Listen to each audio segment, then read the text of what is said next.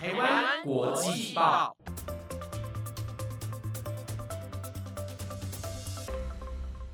，Hello，听众朋友们，大家午安，欢迎收听台湾国际报专题留学派，我是主持人燕珍。那今天呢，我们一样又邀请到以彤来到节目，是要跟大家无私的分享他是如何拿到名校的 offer，而且要怎么在这一年的时间申请英国硕士，一次就上。好，那我们就直接欢迎以彤。Hello，大家好。好的，那希望大家在上一周跟大家分享有关于备战雅思的一些小技巧。那今天呢，也希望你们都能够获益良多哦。那我们话不多说，首先呢，就是想询问以彤说，英国跟美国，它其实一直是广受台湾人喜爱的留学国家。那到底是什么样的原因会让你选择英国而不是美国啊？那第一个原因就是英国腔。我之前上一个老师的课，然后他也是留学英国回来，那一次听到他的英国腔，就哇，真的太漂亮、太好听了。然后从那之后，我就觉得好英美，那我就选英国，因为我真的很想学他那个很好听的英国腔。然后第二个就是他学制的问题，因为他学制硕士就只有一年而已，那相较美国两年来，他比较嗯时间比较有弹性一点。然后第三个就是因为它国家的地理位置，英国算是在欧洲国家那边，所以它环欧什么就超方便、超便宜的，所以这也是我考虑的原因。哦，了解。那它的学制一年是在呃这一年当中就会完成你硕士的论文跟所有学分吗？这样会不会对你们来说太赶了？对，它就是一年之内你会上课，然后写你的论文，或者是你会完成一些实习。合作之类的，一年虽然时间真的比较弹性，可是确实压力会比较大一点点，然后时间也比较紧凑一点。哦，了解。那你刚刚有提到说你会想要环欧，那可以题外话一下，就是你对于欧洲你有没有最想去的地方，或是你想要去哪个国家旅行？哦，因为我听说。你在英国地理位置蛮好，就是你去法国啊，或者是瑞士啊什么，就是他们的飞机票或者是火车票都超便宜的，然后超方便，所以我很想去，就是把欧洲这样玩一圈。这样会太贪心吗？不会不会，我觉得真的是身为一个留学生，旅行也是其中一个很重要的一部分。那下一个问题呢，我们想要询问以彤说，因为你大学时期是主修传播科系嘛？那到底是什么样的契机让你决定申请行销硕士的？我就读是口传嘛，那口传原本就有开一些行销课程，或者是一些嗯量化分析这些课程。那其实我上了，我就觉得蛮有兴趣的。然后后来我去申请嗯行销科系，然后我发现口传有点像。一种底子的感觉，因为我们口传之前有学过一些组织传播啊、基础研究方法这些。其实我后来我看了一些行销硕士的课纲，我觉得这些都有一些息息相关的点。然后所以让我觉得说，口传我学的部分像是一些软实力，然后一些底子的部分，让我去加强未来我想学行销的部分。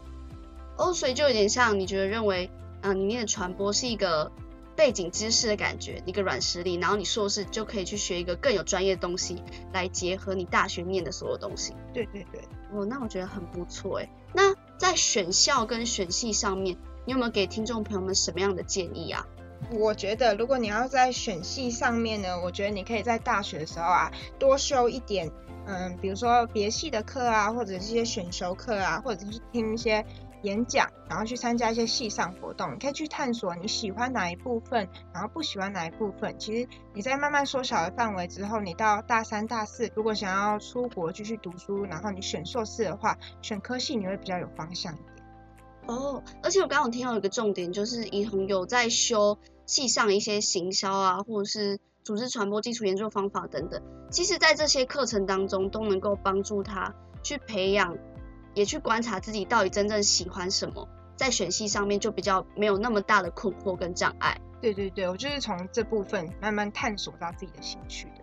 而且加上，我觉得听众朋友们也可以不止透过大学的课程，其实参加校外的活动或是讲座等等，也都能够帮助你去找到你真正喜欢的东西。那第三题呢，来到重点啦，就是因为目前疫情还是肆虐的全球，尤其台湾最近也。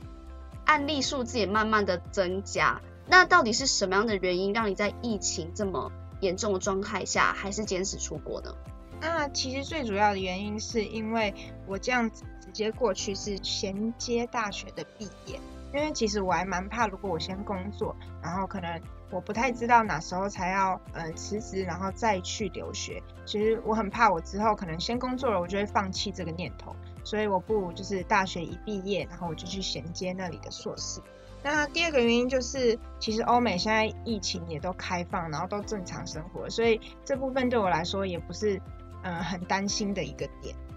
然后。还有一个很重要的原因就是，其实我想测验自己的抗压能力跟适应能力。毕竟已经读到大学毕业了，其实我想知道我自己的能耐在哪里。然后，嗯，到了一个人生地不熟的环境，然后语言其实没有到非常的通，但是我想试试看自己独立生活，然后了解自己，跟算是跟自己沟通，然后自己，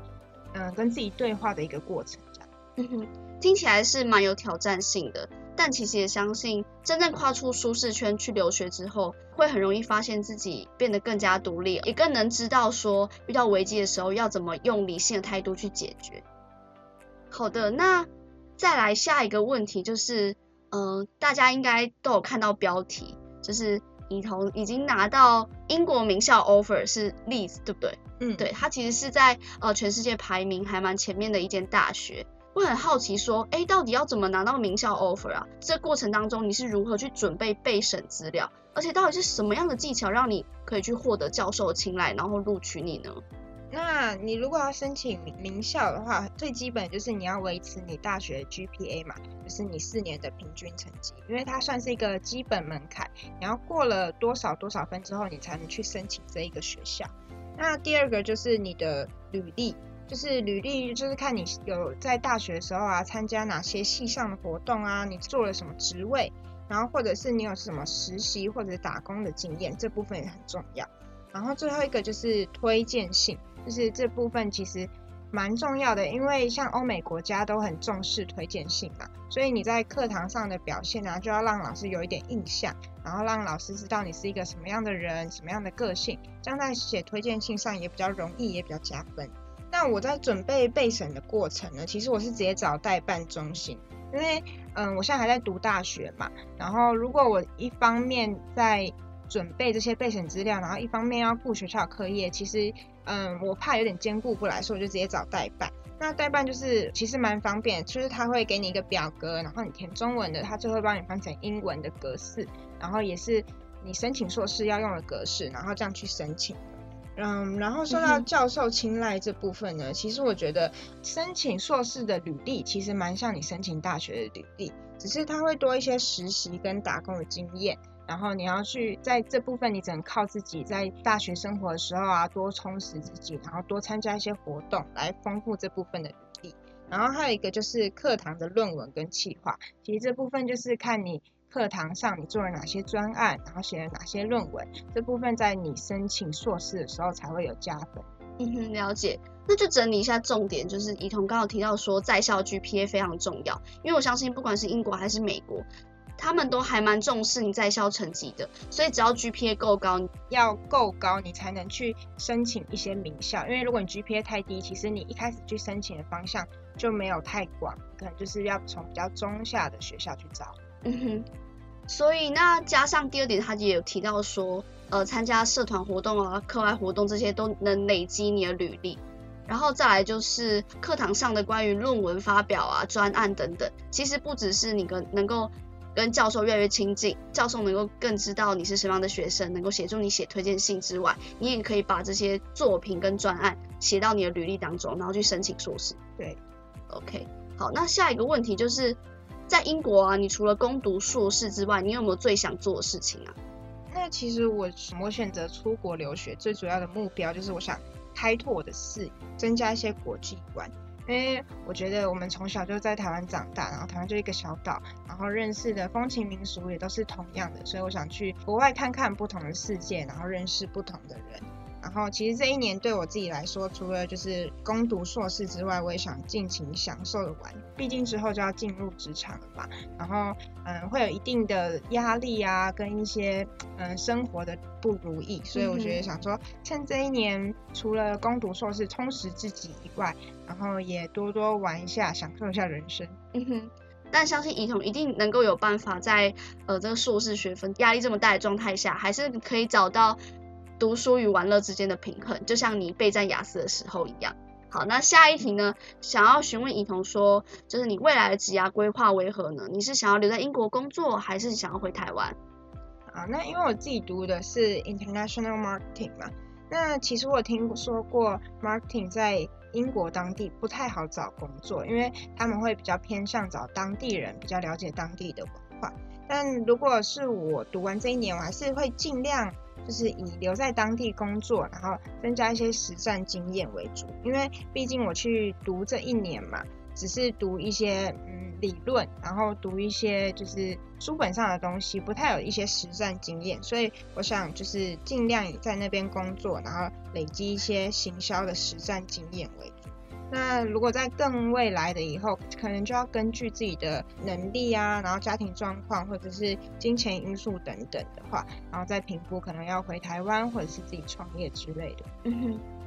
其实真的对一个外国人来说，要在当地。找到工作真的是非常不容易的事情，但相信你有这些想法之后，你一定能够慢慢的去实践它。好，那我们今天的问题跟访谈内容也都差不多到这里，因为时间也差不多了。那真的很谢谢怡彤这两个礼拜来到节目，跟听众朋友们分享他到底是怎么备战雅思，然后怎么去拿到名校 offer 的。那听众朋友们要把这些小技巧记起来喽。好的，那今天的节目就到这边。我是主持人燕珍，我是怡彤。好，那我们下周再见喽，拜拜。